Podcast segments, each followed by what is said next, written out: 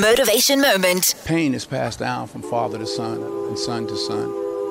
A lot of pain in Troy's life is a result of the pain and the damage from his father that he then visits on his son. We have to, as black men, be mindful of that. Sometimes it's unfair, and sometimes we take it out on those we love. And, and I'm, I'm, I'm, I'm guilty of that frustration that we all have. But we have a responsibility and a duty to be fathers, not to just make babies, be real fathers.